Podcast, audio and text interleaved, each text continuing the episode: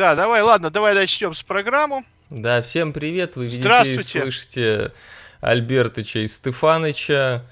Кто из нас кто, можете угадать, написать в комментариях. А в любом случае, в эфире программа Альбертыч и Стефаныч клевещут. Мы начинаем.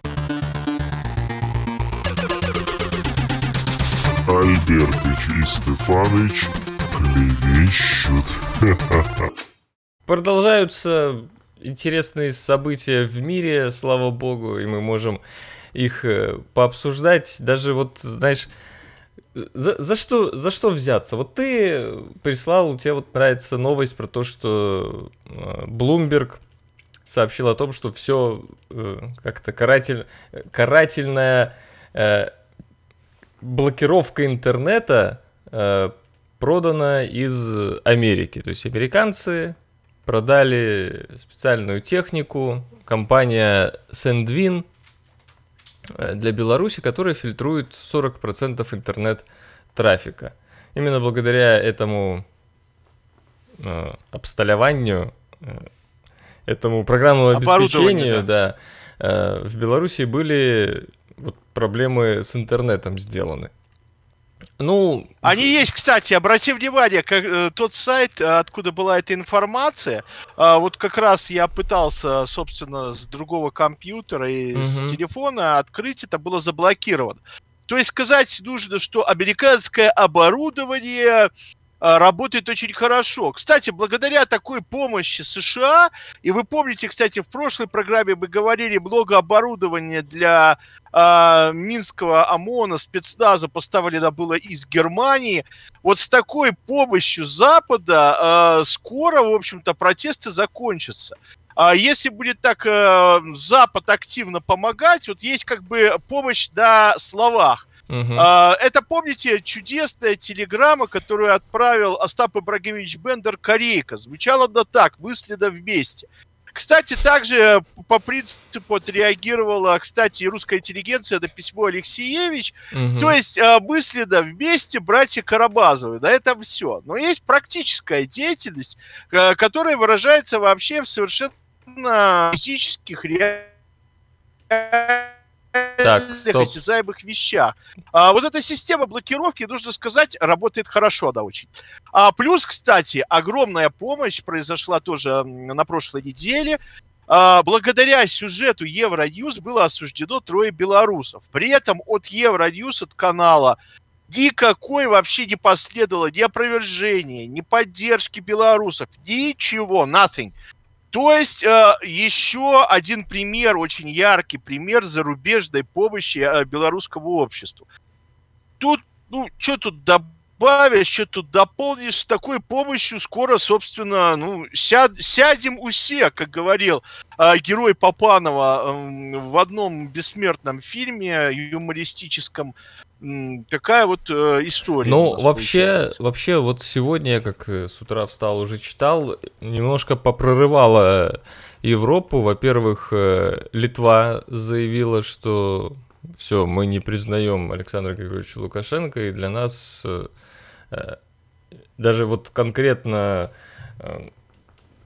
легитимно выбранный президент — это Тихановская, хотя на самом деле нету никаких... Как бы понятно, что выборы подделаны, но при этом заявлять, что вот Тихановская легитимный президент, тоже немножко странновато. Тем не менее, литовцы просто сделали выбор, и МИД Беларуси уже разразился таким, знаешь, письмом, что Литва вмешивается во внутренние дела Беларуси. То есть признать Лукашенко — это не вмешиваться во внутренние дела, а не признавать — это вмешиваться.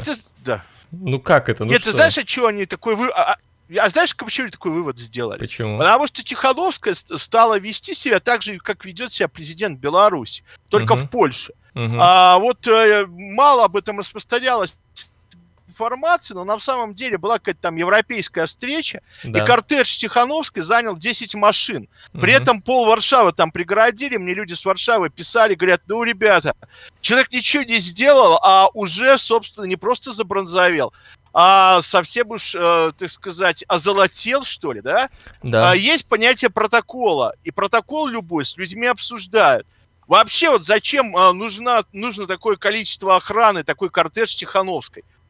Ее отсюда, собственно, вывезли, да, с Беларуси. Да, ее же сами вывезли, если бы хотели держать заложники, зачем? От кого ее охранять? От благодарных сограждан, от поляков, вот кто скажет. Далее, оказывается, потом какое-то было продолжение банкета европейского, ее уже, она летала на вертолете, да, в то место, там, в каком-то замке. Было очередное заседание. Угу. Может, им с Александром Григорьевичем сделать, собственно, не знаю, бои на вертолетах. Как тебе идея? Кстати, отличная идея для игр компьютерных.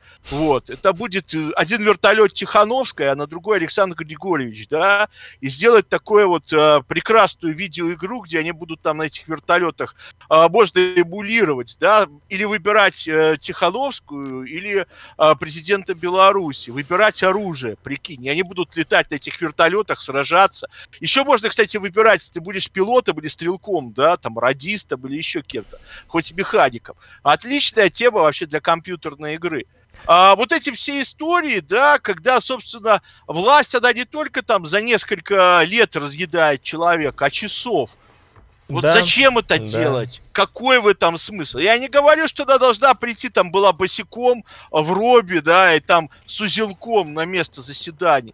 Но все можно делать как-то достойно, нормально. Просто оставаться такой, какой ты есть. Вот и все. Зачем вот эти изображения? Ну, правда, я не знаю, может, это... Не знаю, вот было больше... Я не думаю, что это ее... Ты вот прям, ты себе можешь себе представить, что она такая, так, я хочу кортеж из 10 машин. Без 10 машин я не поеду навстречу. Я не думаю, что это она. Это, скорее, те люди, которые там вот... Альбертыч, окей. Это... Тогда она вообще не самостоятельный человек. Да. Она кукла, которую запихнули и возят. Так в этом... Ну так а зачем такие нам руководители? Так она тогда и не будет руководителем. Вопрос. Это вопрос только транзита власти. То есть я бы никогда в жизни, например, Тихановскую не хотел руководителем Беларуси, потому что она не руководитель, она не лидер, она даже не особо харизматична. Но это должен быть какой-то человек стоять во главе, который бы ничего именно что не делал, то есть ситуация бы заморозилась, и в этот момент происходили бы выборы нормальных людей, нормальных там парламент. Вот вообще что-то описываешь, это какая-то вообще нездоровая история. Эта история называется «Рога и копыта». Помнишь кооператив, который гениально создан был Бендером? И там была золотая такая чудесная фигура, зиц-председатель фунт. То есть человек, которого нанимали, он сидел при всех. Да. То есть... Слушайте, а зачем нам здесь председатели? Зачем нам вообще вот такие какие-то мошеннические схемы? Послушай, Стефаныч, потому что Александр Григорьевич позволил только вот такого человека против себя поставить. Ну что сделать? Никому ничего не позволял. Это вообще уровень развития общества. Это уровень доверия к тем людям, которым доверяют. И в смысле? Все на это. Подожди. Да? Шли на выборы Бабарика, Цыпкало, Тихановский, ее муж. Вот люди, лидеры, которые могут что-то там руководить, которые некоторые из них создавали даже какие-то вещи. Но все трое, точнее двоих он посадил, третий был отстранен. Пришлось идти этой женщине. Так какой, причем тут уровень? Кто дал вообще обществу что-либо выбрать? Он вообще думал, что вот эту оставлю, кто будет за нее голосовать. Однако общество... почему не Конопацкая тогда? А почему не Черечень выиграл? Мне нравился Черечень или как? Черечень. Понимаете, он сделал... Да, это одиночный пикет. Черечень президент. Или еще кто-нибудь выиграл. А может, Олесь Тоболич выиграл со Создича. Ой. Слушайте, тогда выиграли все. Нет, потому что Конопацкая, очевидно, просто спойлер. Это просто очевидный человек, который из администрации президента идет. Тогда Тихановская, очевидный, не спойлер. Она зиц-председатель. Кто? Да, зиц-председатель. Ну вот смотри, и обрати внимание тогда литовская народная оппозиция. Они, получается, признали зиц-председателя. Угу. Тогда, получается, уровень, что люди думают о Беларуси, о народе Беларуси и так далее. Уровень там уважения и так далее. Это другой вопрос, сегодня... да. Вот и все, да. И вот минут назад, кстати, Боррель заявил, что ЕС не признает легитимность. Подожди, я вот по этому поводу хотел как раз... Тут классно. То есть Боррель — это глава внешнеполитической службы ЕС. он выступил на сессии Европарламента. То есть, грубо говоря, Европарламент не признал легитимность. Но послушайте, я сейчас процитирую то, что конкретно Боррель сказал.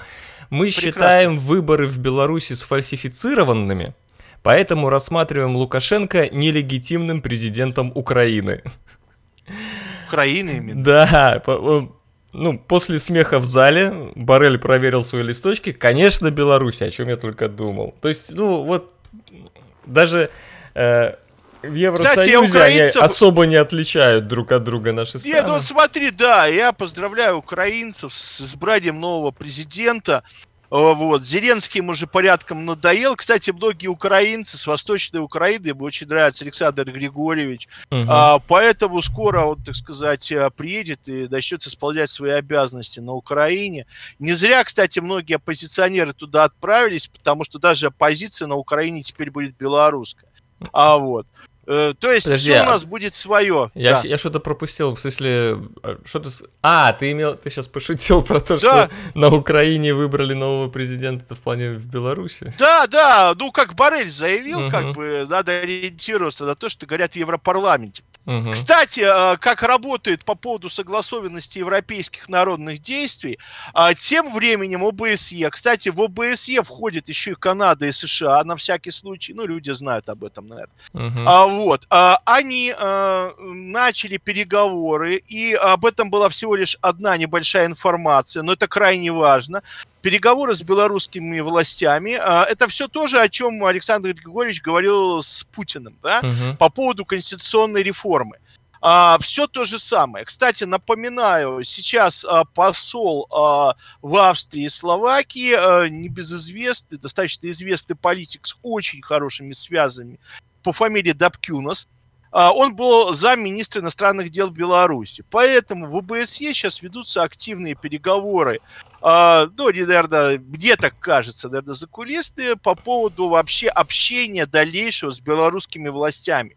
На самом деле для того же ОБСЕ крайне важно, кто реально контролирует ситуацию в стране, ну, не уважают эту власть, ничего не поделаешь, но с ними придется общаться, с властями белорусскими, поэтому ОБСЕ начала контакты и разговоры вот по поводу изменения Конституции и всего остального, о том, что, собственно, было озвучено в Москве. Вот поэтому, видите, Европа бывает разная. Я высылал эту информацию тебе, ссылочку такую, да, статью, достаточно мы интересно. Да, мы еще поговорим, весело. Я думаю. Я просто хочу сначала...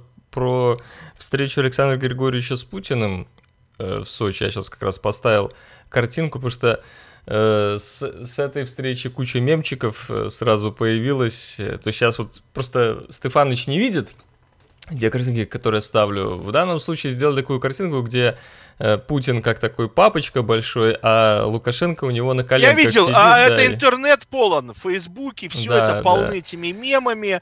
Никак ни на что это не влияет. Они встретились, чудесно обсудили, Беларусь получила денег от России. Кстати, русские обращались по какие-то там организации, там регионы русские за помощью в социальных программах, по развитию экономики.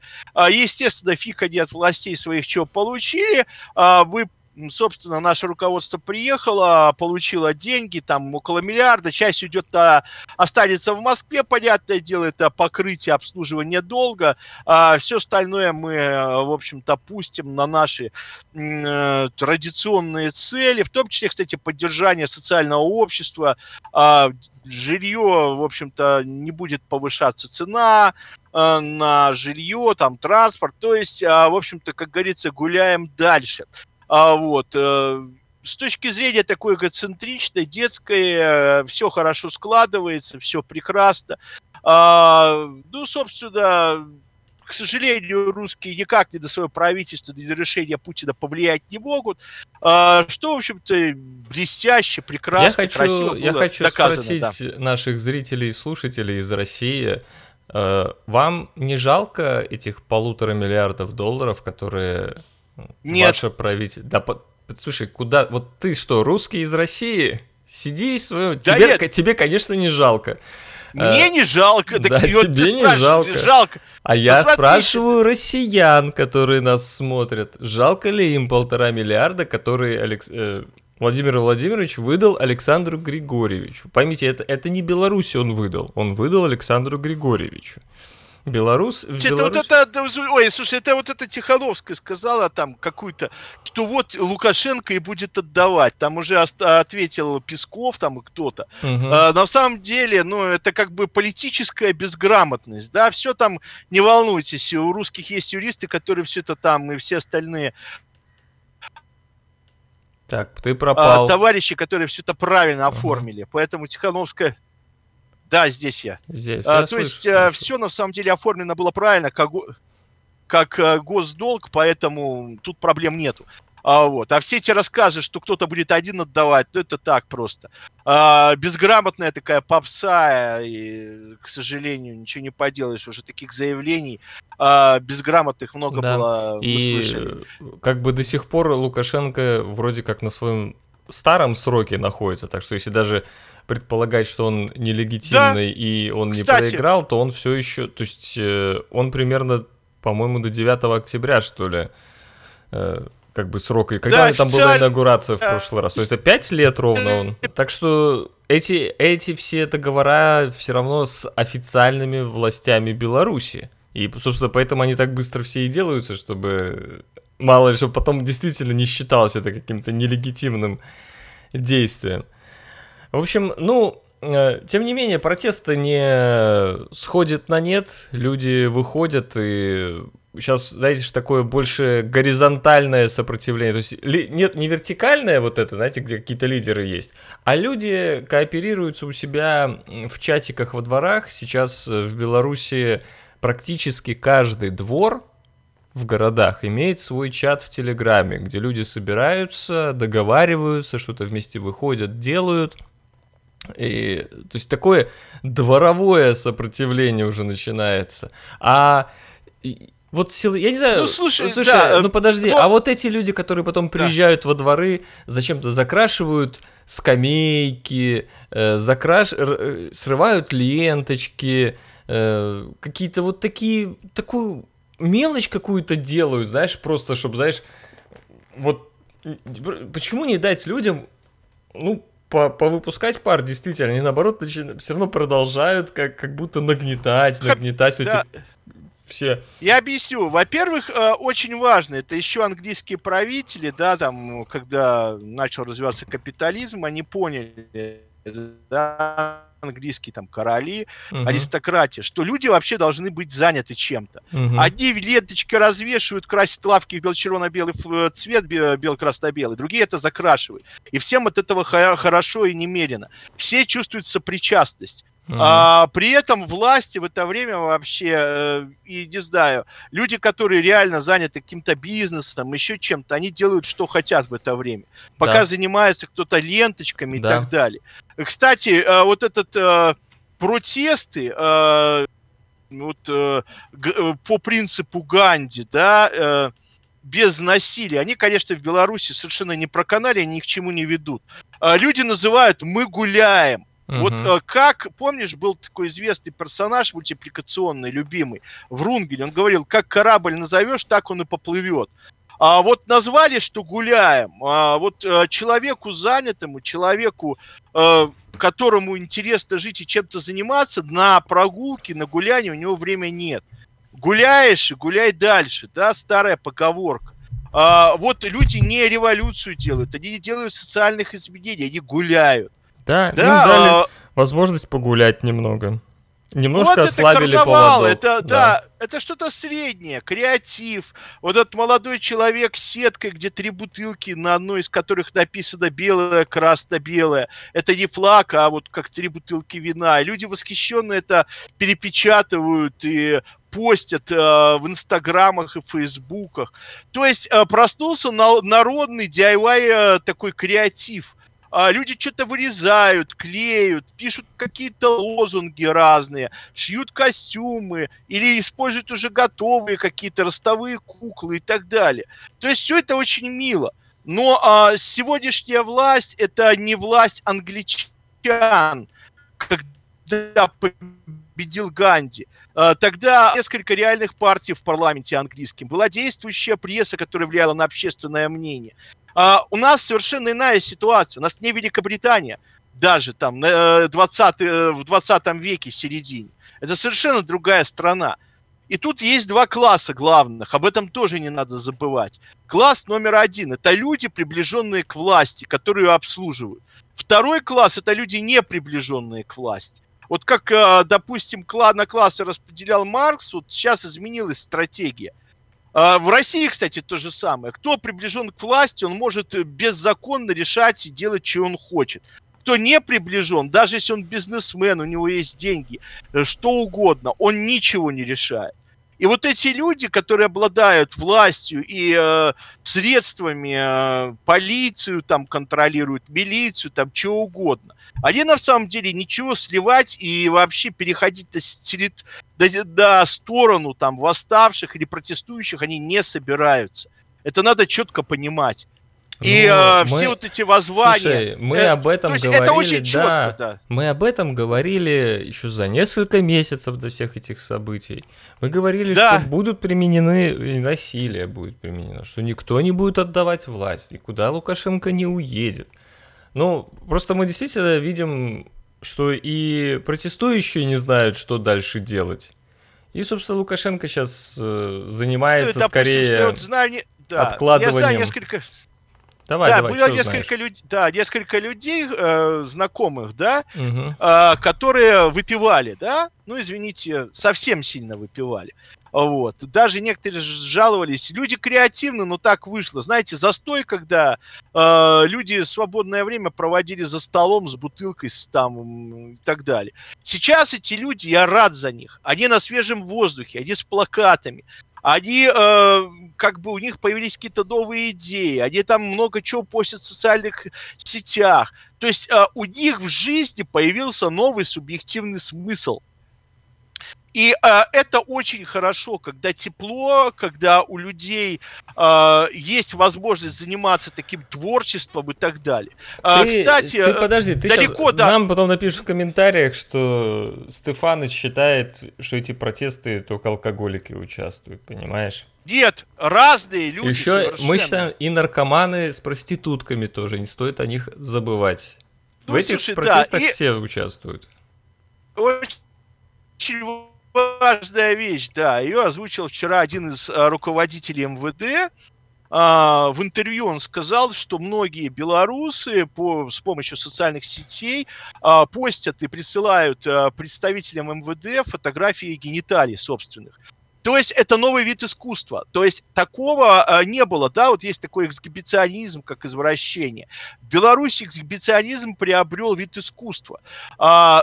И он обиделся, и очень зря. Обратите внимание, можно было создать, и необходимо, наверное, фотографию, галерею из фотографий гениталий, которые присылают. Да, это был бы отличный арт-проект, кстати. Я бы конечно, его не смотрел, но, давай.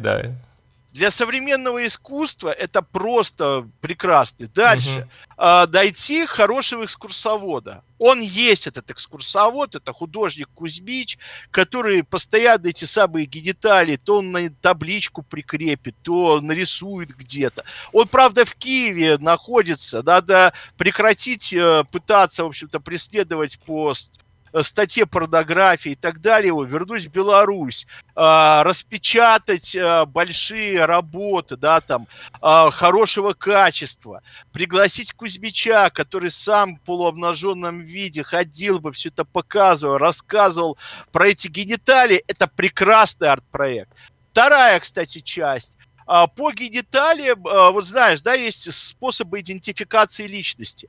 Да, самый известный, который используется сейчас, это по отпечаткам пальцев. Появился он в Великобритании, до этого индусы, китайцы, они так подписывались, да, в Средневековье, в древности взяли этот принцип, стали использовать в идентификации. До этого был бертильонаж, был такой француз Бертильон. Бертильонаж, в принципе, был основан на измерении различных частей тела человека, преступника измеряли, потом определяли его личность. Сложный, очень долгий процесс идентификации, его сейчас не используют. Вот. Новый прекрасный способ в Беларуси — это генитального бертильонажа. Вот генитальный бертильонаж, первое, это возвращение традиционного способа идентификации в Беларусь, способа определения личности по гениталиям, в форме там яичек, там, не знаю, или не буду женские там органы описывать и так далее. Это прекрасный способ развития науки, криминалистики, да, поэтому вот этот генитальный бертильонаж — это чисто белорусское изобретение, его надо раскручивать как достижение белорусской науки и как такую национальную особенность. Это, я считаю, прекрасно, когда появляются вот такие нужные для всего человечества вещи на такой маленькой, до этого незаметной территории, как Республика Беларусь. Ты знаешь, я подумал, что генитальный бертильонаж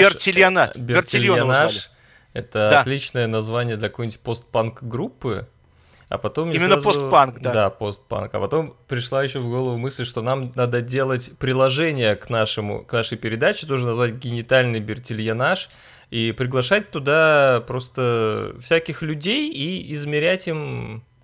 Все любое. Правда, на Ютьюбе это, конечно, не получится показывать, но да. Я думаю, имела бы очень большую популярность эта передача. В общем, вот сейчас я на экране вам показываю чаты. Не которые... надо показывать!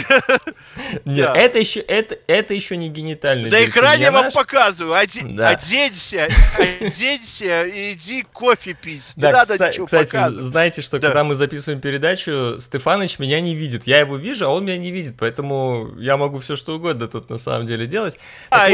Есть такой у нас сайт, где чат называется, они вот собирают вот это куча маленьких чатиков по всей стране, вот там люди собираются, обсуждают свои внутренние дворовые дела, и вот протест такой вот стал горизонтальным.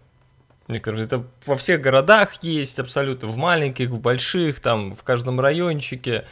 То есть люди переходят туда, и они уже там договариваются, когда там идти на митинг, на протест, что дальше делать. Вот. Стефаныч, что дальше делать, как ты думаешь? То есть, думаешь, все уже, да, опять... Обратите внимание на те протесты, новые вообще опасности, которые есть в Беларуси. На территории Беларуси скопилось около 3000 евреев-хасидов. О, а да, 1500 находятся в Гомельской области. Их не пускают на территорию Украины для того, чтобы посетить святыни, которые там находятся. Подожди, я тебя поправлю. То есть... начнем с того, что их сначала не выпускали. То есть они даже не могли белорусскую границу пройти. Но вот буквально несколько часов назад пришла новость, что они уже белорусскую прошли, но на украинской границе стоят уже украинские ОМОНовцы со щитами. Я сейчас просто найду видео, где эти хасиды, собственно, на этой нейтральной территории танцуют. Это... На Тутбай есть да, сейчас. Конкретно. Угу. Значит... Еще 1500 тоже хасидов. Значит, грозит новый Майдан Украине. То есть направятся они в Киев и будут свергать Зеленского. Я бы на хасидский Майдан сходил, честно говоря. Да, это как бы, во-первых, Майдан кошерный совершенно. Кошерный, вот. А да. Вот, да, под Зеленского специально... как бы, обратите внимание, майдановская аудитория была собрана, да, опять же. Кстати, интереснейший комментарий прочитал, слушай, я не знаю, среди русских есть интереснейшие клиенты, просто невероятно. В Фейсбуке написано, что большинство протестующих, кстати, в Беларуси ходит с еврейскими флагами, с звездой Давида. Более того, червоно-белый флаг, который у тебя висит, кстати, он производная от еврейского флага. То есть, более того, кстати, я бы на месте наших протестующих не только взял действительно эти флаги, я бы еще делал фартуки и взял мастерки. То есть, чтобы было видно, что они не только евреи, но и масоны, да, то есть сразу, ну, как бы оптом, оптовые поставки безобразия и неправоты белорусских, как бы, протестующих, еще и с мастерками. То есть такой масонско-еврейский протест, да, чтобы вот сделать картинку. Представляешь, стоят люди, да, там, в хасиды, там, с еврейским флагом, еще и в фартуках и с мастерками. и внизу написано «протесты в Минске», да, и так далее. Ну, такое пишут, ну, слушайте, я просто даже, когда хочется иногда объяснить, что там червоно-белый флаг, и старик, да, даже это, если стояли с еврейским все. Флагом, слушай, какая разница, ну, слушайте, это какой-то, то ли это врожденный какой-то, я знаю много русских, которые прекрасно относятся к ним, но вот этот антисемитизм, который присутствует, но у нас нет его в Беларуси, в большинстве своем, только там привозной, или из Германии, или там из России, ну, просто могут назвать любого человека плохим словом, но всякое бывает, да, но вот эти протесты хасидов, честно, я бы их пустил к их святыням. Это очень мило, что на территории Украины жили такие прекрасные, великие философы еврейского народа, да, богословы. Этим надо гордиться, по-моему, да, правительство Украины. Да. И совершенно спокойно дать возможность этим людям посетить те места, которые они хотят посетить. В Беларуси так, ну, как бы тяжелая ситуация. Тут какие-то военные машины подогнали на этих мирных паломников. Ну, слушайте, ну, просто цирк какой-то. Я не понимаю. Но с Беларуси-то понятно. Зачем это Украине, мне совершенно не ясно. Зачем создавать вот такие вот действительно серьезные какие-то проблемы? Совершенно история. Дальше, следующая история совершенно, да, демонстрирующая наивность белорусских, так сказать, протестующих, это попытка написать обращение к Цукербергу, владельцу Фейсбука, с тем, чтобы он заблокировал каких-то там русских троллей или там троллей, которые... людей, которые там троллеров. Слушайте, ну, более детской вообще мечты я вообще не видел. Facebook создан для рекламы продуктов и товаров. Кто заплатил деньги, можно постить что угодно, да, в принципе. Главный вопрос вообще оплаты. Помните, сколько было бабарыки рекламы проплаченной, да, там, Тихановской. От нее просто ломился Facebook. Оплата закончилась, реклама закончилась, все. То есть Facebook, там, Twitter, это вообще инструменты бизнеса. Слушай, мне кажется... взрослые люди, они считают вообще, что Facebook и Twitter создан для того, чтобы люди постили котиков и фотографии с Питера. В современном мире это нормально. Надо запретить все, что мне не нравится, и оставить только то, что мне нравится. Но прямо скажем, уже давно американские социальные сети начали блокировать действительно эти всякие вещи. То есть... Ты против черных, против движения БЛМ, например, заблокирован. Ты там против еще чего-нибудь, что повесткой поддержит, заблокирован. Это, конечно, сейчас кризис свободы слова, несомненный. Кто-то говорит, что, ну, там, типа, надо фашистов банить. Вот, пожалуйста, вот... Заблокировали все там нацистские, фашистские вещи, например, и сейчас... Очень мало людей понимают, что в Беларуси фашизм происходит. Потому что я даже не знаю, что такое фашизм. Они не могут вот понять, что вот это фашизм, просто потому что они никогда не видели, не читали и не представляли. И, то есть, возможно...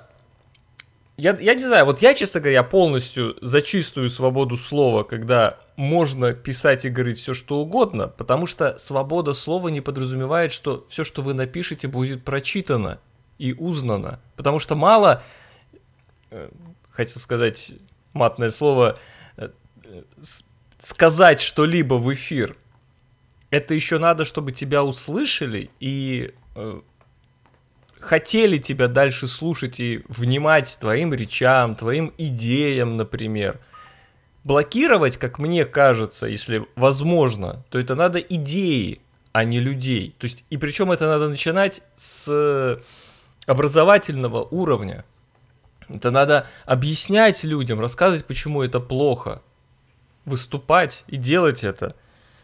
А то, что происходит в современном мире с блокировкой свободы слова по любому поводу, и ты даже не знаешь, с какой стороны тебе может прилететь. Когда тебе прилетает, там, например, режиссера Джеймса Ганна сняли с фильмов диснеевских, потому что он что-то там 10 лет назад в Твиттере как-то неудачно шутил. То есть даже начинаются... за прошлые грехи, как-то сказать, наказание. Никто не святой, даже святые в молодости не были святыми, понимаете? Я не понимаю, мне не нравится современный... Вот, да, кстати, опять возвращаясь к Беларуси, было шоу Comment Out, я не знаю, ты видел когда-нибудь его, Стефаныч? Comment Out, там приходят звезды типа вдвоем, и им надо либо комментарий написать такой скаберзный, либо выполнить наказание. И в последнем из шоу там было несколько таких, типа, по мнению создателей, смешных комментариев на тему ситуации в Беларуси. То есть, например, вот такой был комментарий одному из участников, надо было написать, я так по памяти воспроизвожу, типа: «Слушай, а ты знаешь, как был придуман вот этот оппозиционный флаг? Это Тихановская увидела прокладку свою после месячных». Типа вот красная. Вот такого уровня. Уровень вообще шуток современный, да? Это ж не Жванецкий, понимаешь? Да. Это все, конечно, хреновый. Но дело в том, что этот коммент-аут теперь загнобили, там куча каких-то, негатива, там, комментариев. Понятно, дизлайков, это понятно, это нормально. Но когда вот за такое... То есть человек имеет право плохо шутить, понимаете? Он имеет право ошибиться, он имеет право... То есть если вы реально считаете, что это как-то вообще может на что-то повлиять, и вас это обижает, то у меня для вас плохие новости. Вы... с вами что-то не так. А не с этими плохими шутниками. Понимаете? И вот это весь мир такой, это не только типа вот комментарий, это весь мир вот сейчас в такой какой-то постоянной обиде находится и в постоянном поиске толерантности какой-то и... Блин, вот в этом проблема, вы понимаете, что скоро люди просто перестанут говорить типа негативные вещи, вы даже не будете знать, что у них на уме, а потом будут взрываться в каком-нибудь... этот социальный выбух происходить. Потому что все надо говорить. И плохие вещи, и то, что вам не нравится, и то, что кого-то не устраивает. Это нормально. А вот так затыкать рот, потому что это нетолерантно, типа, это все очень нехорошо. И это может к чему-то нехорошему привести.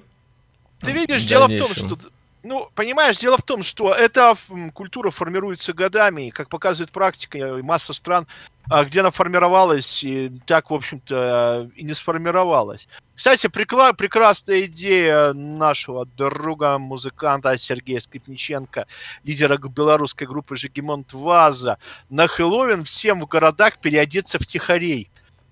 Круче будет только постоянная инсценировка задержания всех вокруг. То есть все переоденутся в тайных агентов белорусы, будут друг друга арестовывать. Кстати, отличная идея. Я буквально на прошлой неделе мне захотелось перепеть... Кого-то арестовать в Сан-Франциско? Нет, перепеть песню Жигимонт Вазы «Алярм». Там, правда, про войну, но там очень классные слова, которые там... Тиск, червоный змрок... Назираю крыш дорог, молодые на подхоп, знов засыпала окоп. Вот немножко переделать бы под современную ситуацию, там вот очень, очень такая, и по-современному звучит, почему-то вот действительно мне что-то вспомнился Жигимонт Ваза и этот «Алярма». Ты как раз про него сказал. Надо, Катя, слушай, а дай мне его контакты, пожалуйста, я с ним свяжусь, могу ли я это сделать вообще. Я вот через мой Фейсбук можешь зайти, посмотреть Серж Скрипниченко. Можете посмотреть. Жигимонт Ваза, на мой взгляд, одна из самых неоцененных постпанк белорусских групп. У него были очень тексты, которые, к сожалению, совершенно недооценены публикой. Да. Сережа, художник, они слишком рано это все. То есть он намного... Не только рано, это слишком было умно сделано, и как бы Сережа никогда не лез в явные лидеры там рока, он не стремился быть публичной личностью, любыми путями, способами, где можно, где нельзя. Он вел себя достаточно корректно, интеллигентно и делал просто, занимался искусством, искусством свое собственное удовольствие, как и его, в общем-то, отец. Это известный очень художник, прекрасный Скрипниченко, которого кто-то назвал даже белорусским Сальвадором Дали. На самом деле это совершенно отдельный прекрасный творец. Ну, не будем... Давайте тогда рекламировать всяких знакомых, хороших людей, которые мы хорошо, прекрасно относимся. Продолжим. Что у нас следующее, скажи? Ну, Навальный пришел в себя, написал сегодня первое свое еще сообщение в Инстаграме. Конечно, чего не отнять у Алексея, это чувство юмора. Он написал, что вот я в последнее время мало чего могу делать сам. Буквально сегодня смог сам начать дышать. Очень, очень недооцененная многими людьми способность. Ну, его отключили от искусственной вентиляции легких. Мы, кстати, вот по этому поводу тоже с женой спорили в плане того... Мне, например, Навальный не нравится, я вам честно скажу. Мне Навальный напоминает в некотором смысле того же Лукашенко, опять же, молодого. Это опять борьба с коррупцией, это во многом очень авторитарные методы действия. Но дело в том, что таких, как Навальный, у всех людей с именем Алексея, кстати, да, обрати внимание. Люди с именем Алексея — это все достаточно авторитарные, себе влюбленные, такие с легким налетом нарциссизма, самоуверенности. Вот. Ну, помимо Навального есть ты еще, масса других людей. Спасибо. Да, приятно слушать. Просто таких, знаешь, как вот... Навальный, должно быть очень много, поймите. Да. Их должно быть много, вы должны выбирать из них, а не один, или Путин, или Навальный. Но это просто бред, просто бред. На самом деле в России есть лидеры хорошие. Мне, например, Ройзман нравится, как я уже говорил несколько раз, это бывший мэр Екатеринбурга. Сейчас он, по-моему, в политике особо... Ну, он постоянно там что-то пишет, делает... Кто там? Шлиссенберг, по-моему, или не помню. Тот же Максим Кац, например. Ну, вот дело в том, ты что в России... Да, да.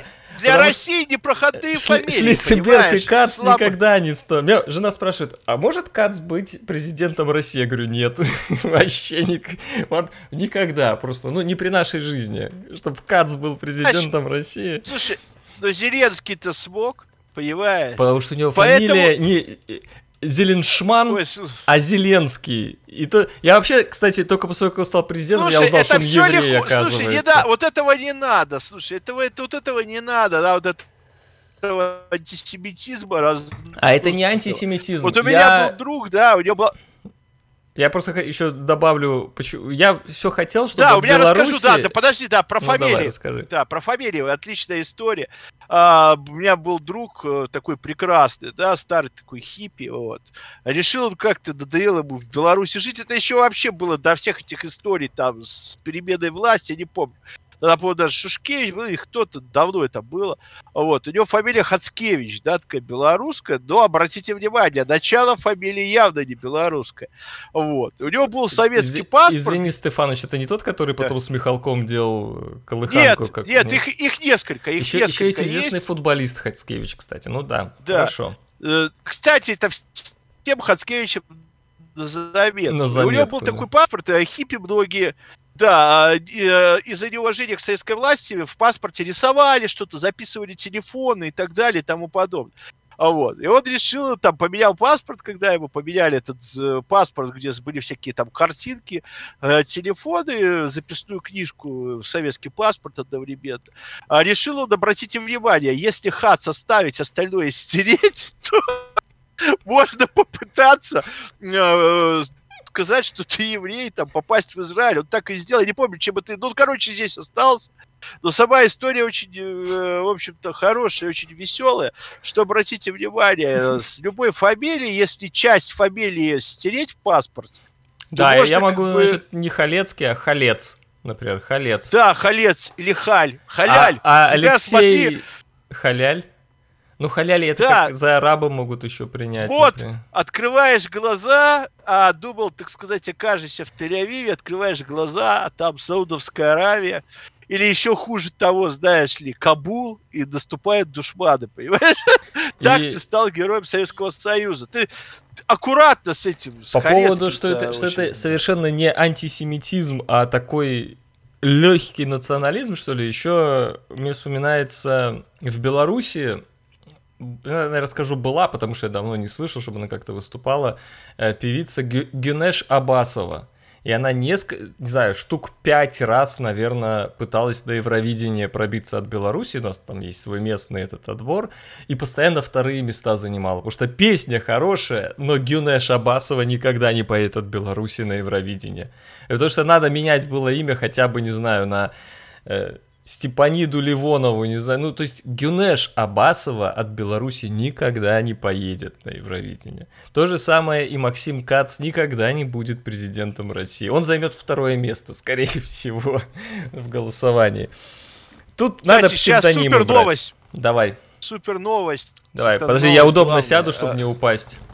Так. 2 недели, не знаю, 2 недель для меня, может, ты видел, опубликовали новый имидж Волка из «Ну, погоди». О. Я сейчас его открыл. Это все. Yes.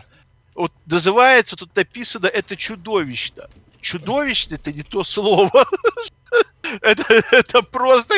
Кто его делал? Зачем вот доложили до одного из любимых героев, пьяницу, бомжа и хулигана, Волка, которого там озвучил Попадов, который столько вызывал положительных эмоций. Ну, погоди, кто его перерисовывал и кто вообще... Не знаю, я понимаю, что можно купить, там, было права у Курлянского или Союз мультфильма, но вот это вот делать... Не знаю, ну, испортили Простоквашино, ну, наложить на «Ну, погоди» вообще руку. Не знаю, ну, есть какие-то святые вещи, к сожалению, ну, это просто кошмар какой-то. Показывать это детям никак, конечно, нельзя, и лучше, не знаю, лучше этого не показывать. Это кризис идей называется, когда ты не можешь новые мультики придумывать, а... Ну слушай, ну зачем портить старое? Причем это даже, понимаете, это не кич там. Я не знаю, кто там Харламов озвучивает, да кто угодно, понимаете? Хоть там, не знаю, Бондарчук, это ж не важно. Это вообще сам мультипликационный персонаж Волка, да, с каким-то погрызенным ухом. А тебе не кажется вообще странным, что на советские культурные... всякие штуки, типа на фильмы, мультфильмы, там, музыку и так далее, что есть вообще какие-то авторские права. Какого хрена это все это создано народом и должно принадлежать народу? Почему это у кого-то на это есть авторское право вообще, может быть? Ты знаешь, а кто сказал, что вообще в России нефть или полезные ископаемые должны принадлежать магнатам? Когда это разрабатывала вся страна? Когда там... Некоторые из моих предков ездили, да, там, надрывались, работали, и миллионы людей простых. Кто сказал, что это должно принадлежать вот этой горстке негодяев, которые тратят, не знаю, используют это в своих целях, вывозят деньги за границу? Кто сказал, что это должно? То же самое и касается всего остального. Это просто кто отжал, тот и прав. Все. Это, да. То есть история известная и понятная, к сожалению, к огромному. Тут да. Как бы тоже касается других героев, книг каких-то, рассказов и так далее. Это касается любого имущества, там, интеллектуального, физического, там, какого угодно, которое может потенциально принести какую-то прибыль. Вот люди и зарабатывают, но другое дело, что это уже, ну, как бы... Как в современном мире часто уже как бы совершенно выглядит не то, что некрасиво, а чудовищно и уродски. Но ничего не поделаешь, про уродов и людей, как говорится, тут ничего добавить, отнять нельзя. Вот сейчас еще продолжаем нашу новость про хасидов. Новость появилась. Украина усилила охрану границы с Беларусью из-за паломников хасидов. Слушай, я за хасидов, я потому тоже. Что хасиды ничего плохого никому не хотели, не желали, вот. Мы просто, знаешь, мы не объяснили. Я был в Польше, да, нет, слушай, я был в Польше на одном театральном, помнится, фестивале, там у меня, правда, музыкальная часть. И там был отель, да, такой большой, и там заехало сколько? Больше 150 или 200 человек хасидов. Да, они в Польше поклонялись там своим святыням.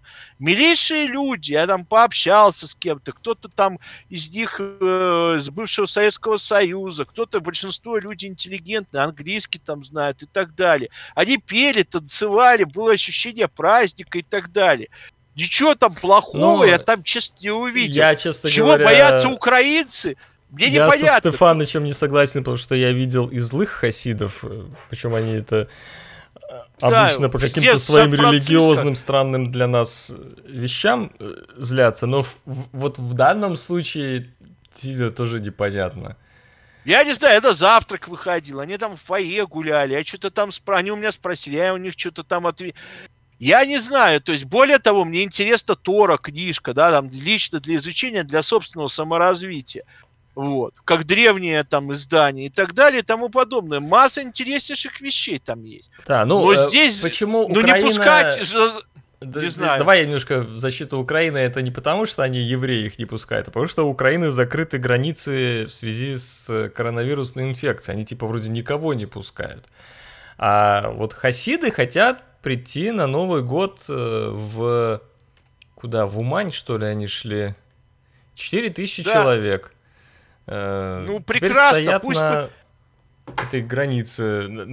Даже белорусы... Причем Киев просил белорусов не пропускать их. Белорусы пропустили, и теперь они вот на нейтральной территории развлекаются, бросаются под колеса фур. Да, не знаю, не бросались бы они, не знаю, раньше, допустим, в Гомеле была очень прекрасная большая еврейская община, очень хороших людей, талантливых, многие уехали. Поэтому хасиды могут прекрасно оставаться в Гомеле, прекрасно в городе, на берегу Сажа, жить там, не знаю, заниматься, чем им нравится, и все только будут от этого рады, и все только с радостью примут, и все будет прекрасно. Вот, если украинцы их не примут. Кстати, несколько было репортажей во время ковида с украинских больниц. Честно, вообще все это выглядело уровень... Не уровень врачей, врачей только пожалеть. Это мужественные, настоящие люди, которые в очень тяжелых условиях оказывали помощь. Сам уровень оборудования, автомобили, состояние больниц, коек, всего остального, это просто кошмарно выглядит, скажу честно, для Европы. Да. Поэтому не пускать туда хасидов, что они нам занесут или заразят кого-то. Там и так уровень самой медицинской помощи, который существует, такой для обычных людей, он ужасен сам по себе. Дело здесь вообще не в хасидах, а дело в украинской власти, которая должна помогать простым людям и, по крайней мере, обычных самых больниц там, из города там, Черновцы, там, из каких-то маленьких, из-под Винницы, каких-то там деревень там, и так далее, поселков, попытаться что-то сделать хорошее, чтобы улучшить, да, чтобы было какое-то оборудование нормальное, там, медикаменты, там, нормальные кровати, койки в больницах и так далее. Ремонт был сделан. Вот что важно. А все получается вопрос в частностях. В хасидах, которые вообще шли, как говорится, по своему делу, извините, да, и вообще их вообще эти вопросы не интересовали. Ладно, давай, Альбертыч, еще что-нибудь обсудим, да закончим это дело. У нас сегодня такая интересная программа, яркая, сотканная из каких-то противоречий, эмоций, потому что нынешний мир очень эмоционален, и с этим ничего не поделаешь. Ну, давай, вот у меня тут пожары происходят. Правда, мне еще повезло, я более-менее в нормальном месте. Недалеко, кстати, живу. От тебя? Ну как, тут все довольно далеко как бы происходит, но Калифорнию всю накрыло дымом от пожаров. И... Кстати, говорят, этот дым идет в Европу, он дойдет до Франции, до Германии, что это, говорят, серьезная экологическая проблема. Я сегодня, собственно, смотрел. Вряд ли информацию. Из Калифорнии дойдет, я не знаю, как там на восточном побережье. Через океан, побережье. Что вроде идет, да, что но настолько. Но да. Здесь вот у меня прямо сейчас 124 поинтов... Качество воздуха, это уже написано hazardous, то есть опасно. Я купил маски, не те маски, которые мы против коронавируса, а с респиратором, чтобы частицы не проникали. То есть рядом со мной ничего не горит.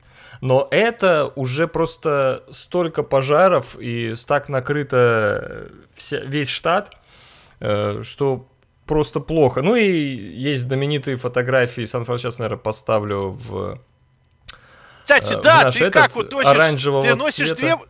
Да, ты носишь две маски, смотри, первая от ковида, а потом наверх респиратор. Либо ты носишь респиратор, а наверх маску от ковида. Вот как лучше? Я буду только одну носить. Как бы маска с респиратором защищает и... Точнее как, вообще, еще раз напомню, что маски, они... Ковидные маски, они и вас защищают, а других людей от вас, если у вас есть ковид. И вас тоже. Уже новые исследования доказали, что, собственно, там 20-30% тоже есть. А что если радикально купить сразу противогаз? Мне всегда нравилось, когда в детстве были такие советские журналы, называлась «Военная натовская техника», потом было обозрение, называлось... не знаю, как-то там зарубежные военные тоже какие-то там танки были. В детстве интересно было собирать, читать это все. Мне всегда нравились натовские противогазы, да. В отличие от тех, что до военной подготовки выдавали, советских, такие с хоботом. Потом там шел такой фильтр, да. Он ставился в специальную противогазную сумку, а фильтр ставился обязательно на что? На два колышка, которые были вшиты, чтобы между колышками и фильтром был зазор, чтобы можно было дышать. Еще фильтр пробочкой такой затыкался, да, резиновый. Вот, мне американские чем нравились, потом уже советские такие появились где-то к 80-м годам у офицеров, в особенности в том, что там не надо было этих всех хоботов, да, каких-то длинных сумок, а он сразу фильтр прикручивался, да, к противогазу, он как маска выглядел. При этом такие глаза, такие как бы прорези очень интересные. Поэтому, я думаю, ходить надо сразу в противогазе, спать. Это намного удобнее, чем носить две маски. Тем более, в случае опасности думать, что одеть вначале, какую маску, или респиратор и маску. Сразу как бы ходить в противогазе, который вообще от всего будет. И от ковида, и там... от пыли, от радиации и так далее. Это вообще просто напоминает какие-то фантастические советские и несоветские фильмы, где люди просто живут с костюма химзащиты, человека окружают какие-то, не знаю, ядовитые, наполненные кислотой озера, дожди. Ну вот я поставил картинку кислотные. Конкретно, да. У нас картинка сейчас в нашей с тобой передаче. Тут слева фотографии Сан-Франциско, а справа кадры из фильма «Блейд Раннер». И они, собственно, очень похожи между собой. Ну, мы оказались... про противогазы так и ходят. Это ты думаешь, ты шутила, а на самом деле в Сан-Франциско очень много людей ходят конкретно в противогазах, вот с такими этими химзащиты, с такими фильтрами, да, действительно, это все... Есть, я сейчас даже пытался найти фотографию, и причем это было не только в этот год, уже в прошлом, когда приезжали в Сан-Франциско по делам, я даже фоткался с чуваком с очень классным противогазом, но сейчас уже не найду фотку. Единственное, что хочу сказать, почему такое происходит, сколько-то лет... Все, пошла запись. Да, прекрасно. Альбертыч перевернул кассету на другую сторону. У нас кончилась А-сторона. Теперь он Б нажал рекорд, аккуратно отжал паузу. Перезаписываю сторону, где хиты польской эстрады были записаны, к сожалению. Да, придется... Прощай, колеровые ярмарки. Да, все пришлось стирать. Мы говорили о противогазах, о том, что насколько неудобно, в общем-то, на митинги против Трампа ходить в противогазе. С другой стороны, есть небольшое удобство, личность не определяет. Кстати, ты напомнил, извини, я тебя перебью, да. Что вот эта фотография, да, там, типа, лучший комментарий был, написано такое ощущение, как будто над Сан-Франциско взорвался Трамп. Вот это вот изображение было. Кстати, как рядовые американцы, как простые люди, понимаешь ли, воспринимают, кто виноват в этом? Ну, Трамп, поджигатель. Здесь, вот. Нет, здесь проблема в том, что сколько-то лет назад, я про Калифорнию чисто говорю, была... Да, конечно. Была расформирована служба рейнджеров. которая, собственно, ходила... Почему вообще тут пожары происходят? Дело в том, что в Калифорнии очень сухой климат, очень сухой. И, собственно, да, загорается... И очень дешевые спички. Нет, ну, конечно, может, кто-то ходит поджигать, но по-хорошему вот проходит лето и начинаются пожары, потому что как раз пик жары, ну, достигает своего пика, и... леса все высушены абсолютно после... То есть, если зимой еще какие-то дожди проходят, то, начиная с весны, просто никаких дождей, очень сухой климат, все очень высушено, и как только какая-то малейшая искра, мгновенно просто пожар распространяется. Так вот, служба рейнджеров занималась как раз вот этим предотвращением. Ну, одна из их забот была. Плюс еще, кстати, ты говоришь про спички, очень много было претензий к... как она называется, PG&E, это, ну, местные электросети, скажем так, потому что изношенное оборудование, собственно, они во многих случаях и являются причиной зачинания пожаров. И, то есть, куча денег тут еще собирается на то, чтобы заменить это электрооборудование, все, вот эти электросети, ЛЭПы, которые, из-за которых это все и происходит. То есть, тут... множество причин, конечно, в этом не Трамп виноват, само собой.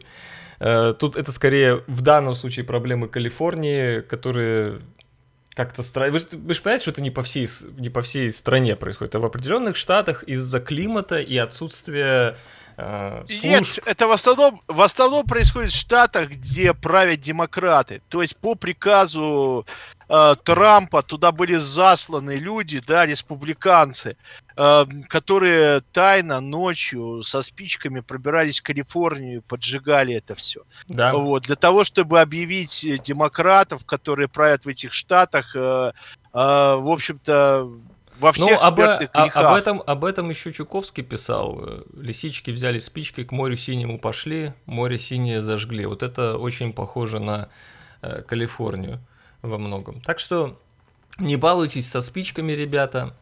Лучше балуйтесь с гениталиями. Напоминаю, собственно, генитальный... Стефаныч, я забыл слово. Вительенаж? Бертильонаж. Бертильонаж.